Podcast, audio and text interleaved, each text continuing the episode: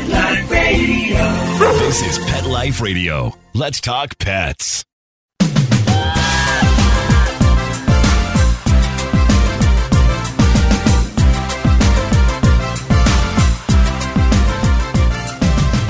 Good day from California, and welcome to the Anything Pawsible podcast. I'm your host, Dr. Courtney, veterinary surgeon and just all around animal lover. Here we get to celebrate the fact that everywhere you look, there is the beauty of the human animal bond.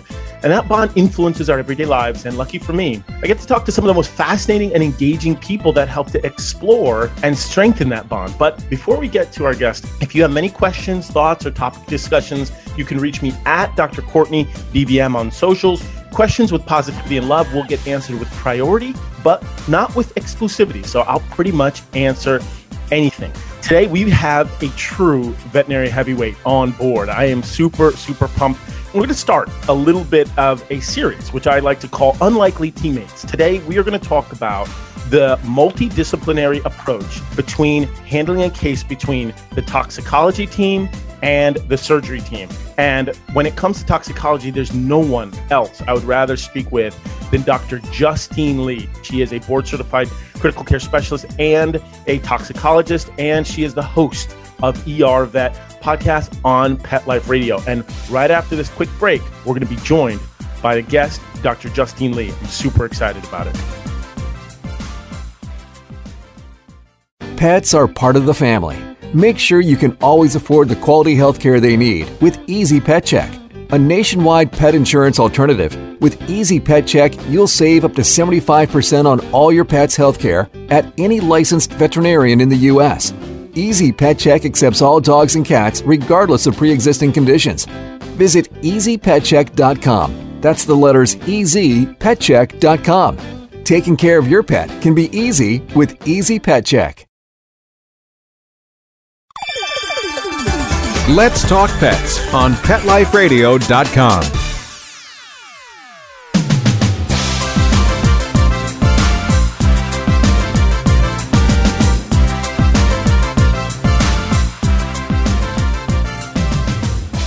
And we're back. Yes, I am super pumped today because we are fusing surgery and toxicology. This might be one of the first times in podcast history. I am joined right now by board certified critical care specialist and toxicologist, Dr. Justine Lee. Dr. Lee, thank you so much for joining me today. I am so honored to be on your show and absolutely love talking to you. We need to do this more often. Oh my goodness, this is exactly what I have been dying and wanting to do for so long. This is definitely on my bucket list. So I really appreciate you doing this. Of course. Yes. So I have a couple of questions. First of all, you know, most people wouldn't think surgery and toxicology go together, right? They don't. And this is like, you know, you think I'm, uh, listen, you think I'm exaggerating a little bit, but it's very possible you and I are making history right now. is that we are, you know, in, in all seriousness, I love the idea of a multidisciplinary approach. And let's be clear about something. Typically, the meat and potatoes, the hammer and screwdriver of treatment care is medicine and surgery, right?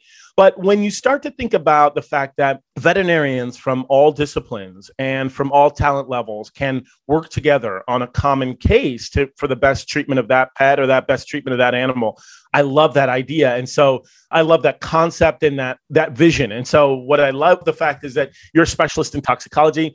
I'm, you know, a specialist in surgery. I'd love to I'd love to just talk about what things can surgery help with when it comes to certain toxins, right? Because we know, you know, that old adage, the solution to pollution is dilution, right? Okay, so we're going to dilute it, but is there any role for any toxin for surgeons, or should surgeons just stay out of your way, Dr. Lee? I mean, what's your opinion?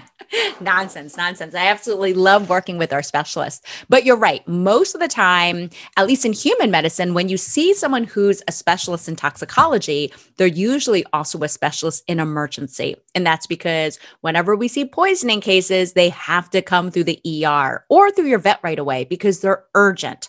The sooner we treat it, the sooner we diagnose whether or not it's poisonous, the less harm it's going to cause your dog or cat, and the less expensive it's going to be for you.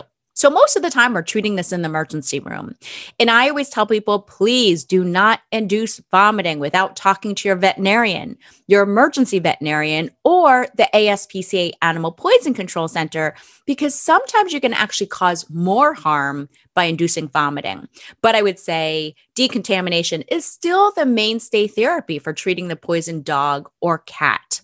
Now, before we get into it too much, I didn't want to forget about our feline friends. For all you cat owners out there, please be aware if your cat eats something poisonous, there is nothing, nothing, nothing you can do at home. Please do not induce vomiting at home. I know on some erroneous websites it says you can use hydrogen peroxide. We do not do that. About 25% of cats can get severe signs from it, like vomiting blood. I've actually had a handful of cats die from it. So you just need to get to the vet right away. But Dr. Courtney, you're right. There's a couple of poisons that we see that need to be surgically corrected or potentially surgically corrected. So, first, I was wondering if you could talk to me about Gorilla Glue. What the heck is Gorilla Glue? Oh man, yes. You know, when you mentioned detox is uh is the treatment of choice and I said, you know, it's so interesting. I just didn't want any pet parent or anybody to be alarmed or find it curious if your toxicologist or your critical care specialist is calling a surgeon to help out with the process. And one first up to bat is a Gorilla Glue. Unfortunately, Gorilla Glue has been thrust into the limelight, into the news recently.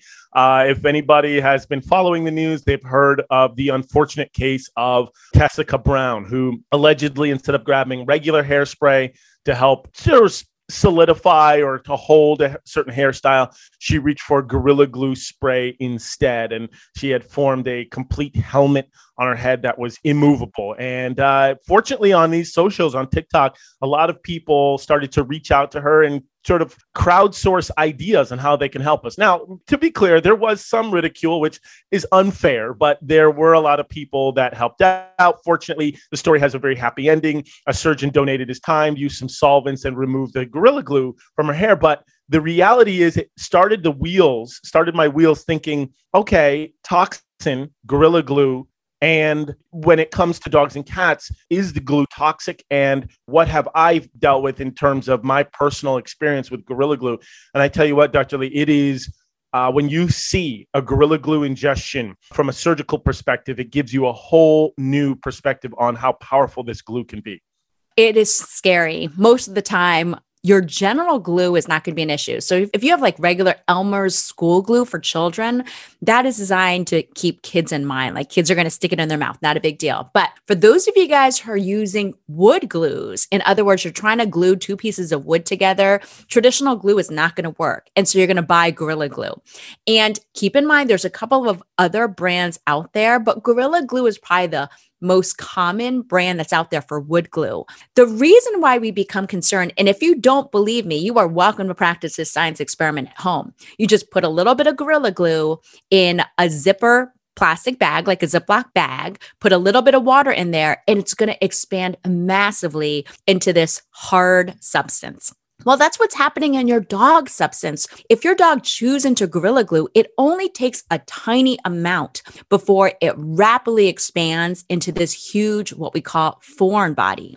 And so, if a dog is licking small amounts on paper towels or they chew into the bottle themselves, you have to be really careful. Please do not induce emesis or what we call vomiting because this expands so quickly. Unfortunately, most of the time it needs to be surgically removed. So, Dr. Courtney, once we diagnose this and we take x rays and we see that there's this big gorilla glue foreign body in the stomach, what do you do surgically and how long does a dog have to be hospitalized? Like, do they go home that night? Do they stay for several days? What happens? Well, thank you so much for mentioning radiographs because when you take x rays, a lot of people don't think about that associated with toxins. You know, some of these liquid poisons that are hanging around, a lot of people just wouldn't expect that you could see them on, on an x ray. But you're right, Gorilla Glue is hydroscopic, meaning it will literally absorb all the water in the system uh, in your dog's stomach and it will form a cast. Now, if anybody's ever made a mold of something where I've seen on socials on the internet where two people are holding hands, they'll pour a mold type solution in there to make a mold of their hands and it's a cast. it shows you the detail. That's exactly what you'll see on, on surgically, where you will see this massive wad, this ridiculously hard mass inside the stomach, almost the size of a basketball in some cases. And it has made a complete cast of the stomach. And you, unfortunately, surgically, you have to find an area in the stomach that doesn't have a whole bunch of blood supply. So, uh, a non vascular region of the stomach, go ahead and enter the stomach and peel this cast off of the lining of the stomach.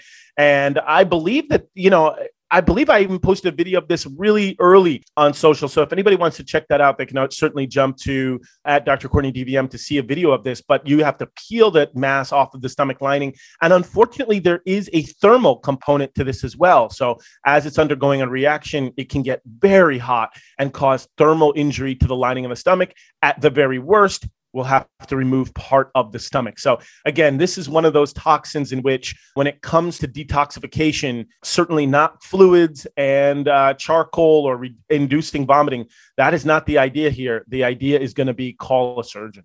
More importantly, with any pet poisoning, I'm going to tell you my three tips. When it comes to poisoning, especially if you have a chow hound like a Labrador retriever who loves to get into stuff or a puppy, crate training is my number one thing. People view crate training as, you know, they view it as torture. They think they're putting their dog in prison. If you appropriately crate train a dog, they actually purposely seek it out as a den, just like a wolf. So that's the first thing. You want to crate train them as a puppy. The second thing is if you get a new puppy or a new cat or a new kitten, get on your knees and walk around the house and you're going to see a whole level of different poisons or toxins around the house. So make sure you pet proof. That may include putting a garbage can in a pantry closet or making sure it has a tight lid on it. The third thing I want you to do is make sure that if you have those weekly pill holders that you keep those out of reach or store your medications, your human medications in a totally different area from your pet's medications. I've seen way too many accidental ingestions when a pet owner gives their human medication to their dog or cat and they accidentally take their pet's medication because it becomes habit. My last tip is if you have people visiting you and they're flying in, they have a Ziploc bag of other vitamins, they throw it in their suitcase. Well, those have a weird smell. So make sure they are aware they need to keep all things out of reach. When in doubt, you always want to talk to your vet. You always want to consult with the ASPCA Animal Poison Control Center. But remember prevention, prevention, prevention. Now, Dr. Courtney, the second type of poison I wanted to talk to you about batteries. Tell me about batteries. Well, th- uh, listen, Dr. Lee, have you ever taken a battery and touched it to your tongue, like a nine volt battery? No, that sounds like a total guy thing to do. yes, you, it totally. It, well, listen, you will feel a tingly sensation, and that's because the electrical current is being transferred between the two poles on the on the battery, and you can feel that tingly sensation. Well, certainly dogs and some cats can get particularly curious when it comes to um, batteries and wanting to feel out the texture of the battery. They'll put them in their mouth, they'll chew on them, and batteries do do to acidity or alkalinity, it can be extremely caustic and it can irritate the lining of the esophagus as well as the small intestine. And this is why this is I think this is a really important component to talk about some anatomical differences particularly between dogs and humans, humans typically have a very narrow esophagus. So, whatever they ingest, it will typically go through their small intestine. Dogs, on the other hand, have an extremely wide esophagus, particularly an area in the esophagus right at the end called the lower esophageal sphincter, where it's extremely wide. That means things that they'll be able to eat and get in their stomach it again starts to narrow after you get past the stomach into the small intestine. In fact, the most common site for intestinal obstructions is the small intestine. And so, if the battery makes it through the small intestine, it will get to the end of the small intestine, an area called the ileocecal colic junction, where batteries can also cause major, major issues in terms of small intestinal necrosis or death. And it can cause major mucosal injury with the battery sitting against the stomach. Have you seen instances of battery ingestion and toxins in just in cases in, in your career? I have. And I'm going to tell people the most common source, that darn remote control. And let's admit it, during COVID, we're watching way more TV. Our remote controls just thrown on the corner of the sofa or on the coffee table. And in the back, there's usually two double A batteries. And there's all different types of batteries out there. There's alkaline, there's acidic, there's lithium, there's disc shaped batteries. They are all deadly and dangerous. Now, some are corrosive, like the alkaline and the acidic ones. And those are the ones in your remote control I will say the lithium ones can be deadly. A lot of children's toys, there's actually a big movement by pediatricians and parents to get rid of lithium toys because those actually can kill kids. It can corrode through the esophagus. It is a terrible, terrible poisoning. Same exact thing with dogs and cats. Now, cats, they are uh, not the type that are going to chew, unlike dogs. So, dogs are usually the ones getting into batteries, but I have seen the intestines rupture and feces is leaking out into the belly of a dog because they ate a double A battery. Now, keep in mind, these batteries are dangerous when they're punctured. If your dog, for some reason, eats the battery and never punctured it, they never bit into it, it's not going to cause an issue but nobody knows if it's punctured or not. So we have to treat every single battery ingestion as a poisoning. Again, I have definitely seen them corrode through.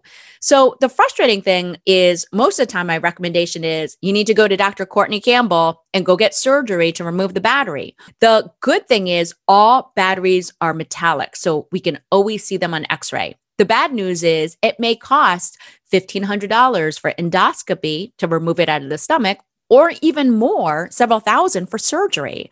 And I always say that can be cost prohibitive. So, when in doubt, if it's corrosive going down, it's corrosive coming back up, which means I do not want you to induce vomiting. You have to get to your vet. Now, have you seen any bad cases? And you know, what do you do with battery ingestions? Well, that's a great that's a great point. I like the fact that you brought up endoscopy because a lot of people may be thinking, well, shoot, you know, here's a surgeon always talking about surgery. That's always what they want to do.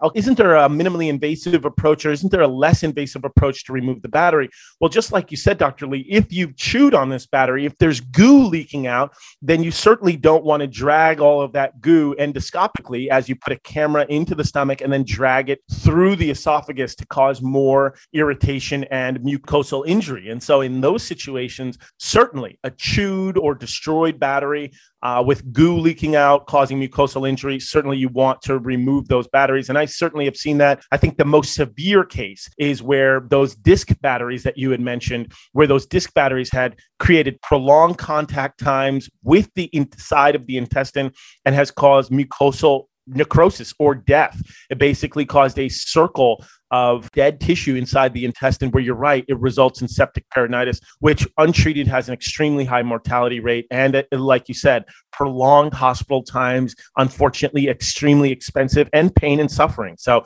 puppy proof, dog proof, your home. I love the r- remote control. And for those uh, who are really into like a little bit of uh, tech geeks like my brother, they've got batteries everywhere. I mean, they've got little gadgets and things like that. So, it goes certainly beyond the remote control, but certainly with everybody's Netflix Netflix and platforms they're watching, there's a remote control probably within arm's reach. So excellent points on those, but certainly a destroyed or chewed battery is something that surgically needs to get out stat. Dr. Lee, do you mind if we pause really quick and pay some bills and we'll reconvene on the other side? You bet. All right, fantastic. Anything Pawsible? We're just going to pause for a quick break. When we come back, we're going to continue our conversation with Dr. Lee.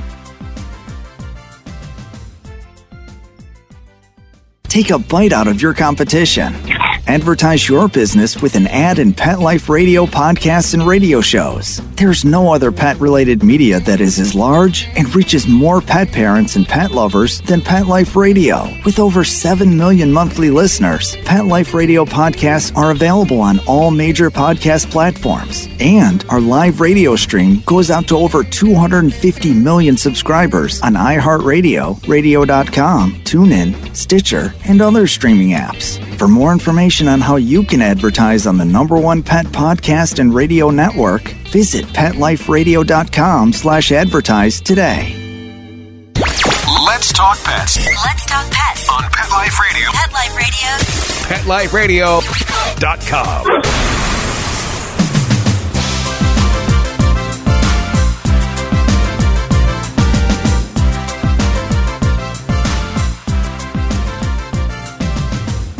And we're back. We've been having a riveting conversation about diffusion and the team approach towards toxicology and surgery. We have covered a lot of ground so far. We've talked about Gorilla Glue, battery ingestion, and we're going to keep on going right now. Uh, Dr. Lee, again, thank you so much for joining me. This has been awesome conversation. I really want to talk to you about next up to bat and that is going to be we're headed into the spring. A lot of people are starting to improve their gardens. I want to talk to you about plants, but not just any plant. I want to talk to you about a specific part of the plant, which has the potential to be the most toxic. And that's because when it comes to toxins, I think you'd agree with me, dose matters, size matters. So I want to talk to you about bulbs. In your career, have you seen bulb ingestion and what signs and what clinical signs have you seen in regards to that? And just so I'm clear, when I'm talking about bulbs, what I'm referring to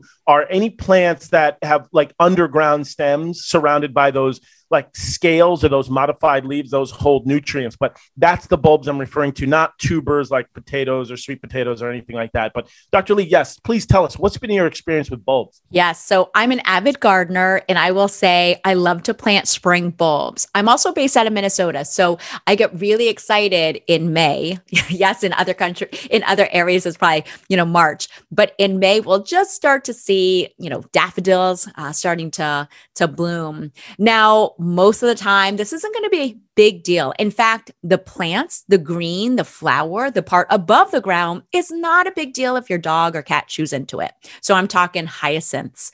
I'm talking about narcissus. I'm talking about tulips or daffodils. So beautiful, but it's those darn Labrador retrievers who we love and adore. Again, they're one of the top 10 most popular dogs in the United States, but they are chow hounds. They are bred to eat. And they're the only type of dog that I've ever seen who will see a bag of spring bulbs, which look like, you know, they look like basically a little onion right? They've got that onion skin, orange color. Yes. They're designed to be planted. And of course, they'll eat 20 to 30 bulbs at a time. now, most of the time, these aren't quote poisonous, but the poison is more concentrated in the onion skin layer. So most of the time I'm going to see vomiting and diarrhea. But those Labradors, when they eat 20 to 40 bulbs at a time, that can actually result in a foreign body obstruction. And those are big enough. They're about two inches in size. If your Labrador didn't chew them, they can actually get stuck in the stomach. So again, require a very similar surgery to getting that gorilla glue out. Now, not super, super common. Most dogs will just eat a couple, but that is one of the things that we worry about. The bigger danger I worry about, and I don't know if you've had to quote cut any of them, is unbaked bread dough. Have you seen any of those cases? Oh, you know, I actually have seen that, but I haven't, I've only seen it once in my career. And the main reason for that, I think, is number one, you know, a lot of the breads that people are using don't have a whole lot of yeast in them. But certainly during quarantine, bread making became all the rage. It was trending online and particularly sourdough. Now, fortunately, sourdough has wild yeast in it. It doesn't have added yeast to it. But if you, well, I'm not talking about the little biscuits that you buy in the store for uh, Thanksgiving and Christmas. I'm talking about any dough that you leave on the counter. When you come back, it's twice the size. That's a major, major concern. And what uh, we're concerned about is that, like you said, any dog who is prone to be mischievous, who likes to knock things off the counter, uh, particularly Labradors, or any dog who just is sort of programmed, they're hardwired to investigate things through their mouth and they want to eat them. The main concern, of course, that we have is not only the fact that the dough is rising and it can cause a foreign body obstruction, but also the products that it makes, both CO2 and ethanol. I mean, Dr. Lee, what is your concern, particularly when not only are you dealing with dough that is rising, causing a foreign body obstruction, but also the dog is essentially getting drunk off the ethanol? Yeah. So, you know, most of the time I see this during the holidays when people are baking, they're, you know, rising bread uh, for Christmas or the holidays or Easter. But you're right, because of COVID, people are definitely baking more. And there was a huge yeast shortage. So, when you notice anything with yeast or you notice anything that has to rise, you have to put it in a safe place. And I always say, when in doubt, put it in the microwave. Like, don't turn the microwave on, but your dog or cat can't get into it. Just make sure you realize that it's there. And the reason why is because a dog's stomach acts as an artificial oven. It's warm, it's moist, it's going to make that yeast metabolize again into ethanol or alcohol, and it's going to digest those sugars and produce CO2 or carbon dioxide. So not only can your dog become drunk from the alcohol, but they can have a life threateningly low blood sugar from that alcohol. And especially if they're a deep chested dog, they can actually develop a stomach bloat from it. Now, as a toxicologist, most of the time I'm trying to medically manage these. In other words, I need to fix that low blood sugar. I need to fix the clinical signs, and I'm actually going to try to pass a stomach tube under anesthesia to get all that sticky, unbaked bread dough out. I once in a while will have to take these guys to surgery, and you guys will be really glad to know that I don't touch any kind of scalpels. I don't do surgery. I always have the surgeon do it. So Dr. Courtney would be cutting these guys. But the main reason why is because we have to get this product out. So most of the time we try to quote pump the stomach, um, but once in a while I'm going to need your help, Dr. Campbell, on this one. Well, I couldn't agree with you more in terms of your three keys to success. Number one, for me, it's prevention all the way. But if your dog does need surgery, and to show the true sort of family approach to this, toxicology and surgery, I'm certainly going to borrow one of your keys. Number one, prevention. Crate training, I completely agree. That way, you and I will never have to meet a pet parent for this situation. Number two, proof your home, dog proof your home. Put your your dough or in case batteries or gorilla glue in a safe place so that your dog doesn't get to them. And number three, if your dog does need surgery, certainly reserve those times for bland diets, home cooked diets, or more savory diets for these times when you have to administer medications. If you're always giving your dog little morsels of uh, savory foods or bland diets or people food, then when it comes time for medications, for oh, my dog just had surgery, he's not not really interested in eating. I'm trying to encourage him to take these medications. That's where these can become very useful. So I would just say, and then, oh, finally, one last one is something I like to call the two three rule. If you're if you're not sure, should I bring my dog to a veterinarian for a toxin? If there's a history of toxin ingestion, absolutely, without question, call immediately the ASPCA or toxicology hotline and talk to Dr. Lee. But if you're unsure, then sometimes you can use something I call the two three rule. If your dog vomited twice in one hour or three times total for the day, definitely call. And that way you're not ignoring something, but you're also you're not ignoring something serious, but then you're also not, you know, you're not necessarily exaggerating something that is a very minor issue. And so certainly two three rule. But again, let me repeat: if there is history or if you suspect toxin ingestion, do not wait on the two three rule. Call Dr. Lee immediately, regardless of where you are in the United United States. Uh, just no, I'm kidding, but call your local call your local emergency clinic and get your dog treated immediately. Fantastic advice, and uh, hopefully we can do this again soon. Oh man, this has been awesome. I'm so glad. Like I said, this is something I've been looking forward to all week long. So thanks so much, Dr. Lee. That was absolutely riveting. Like I said, listen, that was Dr. Lee. She's like I said, if there was somebody I want to talk to about toxicology, she is the one. And uh, as you can see, she is a wealth of knowledge. Please check out our podcast, ER Vet. Absolutely very salient content, incisive, and fun, presented in a fun way. So I hope we had a lot of fun today. And don't forget, continue to check out other episodes. You can certainly tune in to me at, at Dr. Courtney DVM on socials and also check out Pet Life Radio. Don't forget, there's nothing stronger than the human animal bond. Let's talk pets every week on demand only on PetLifeRadio.com.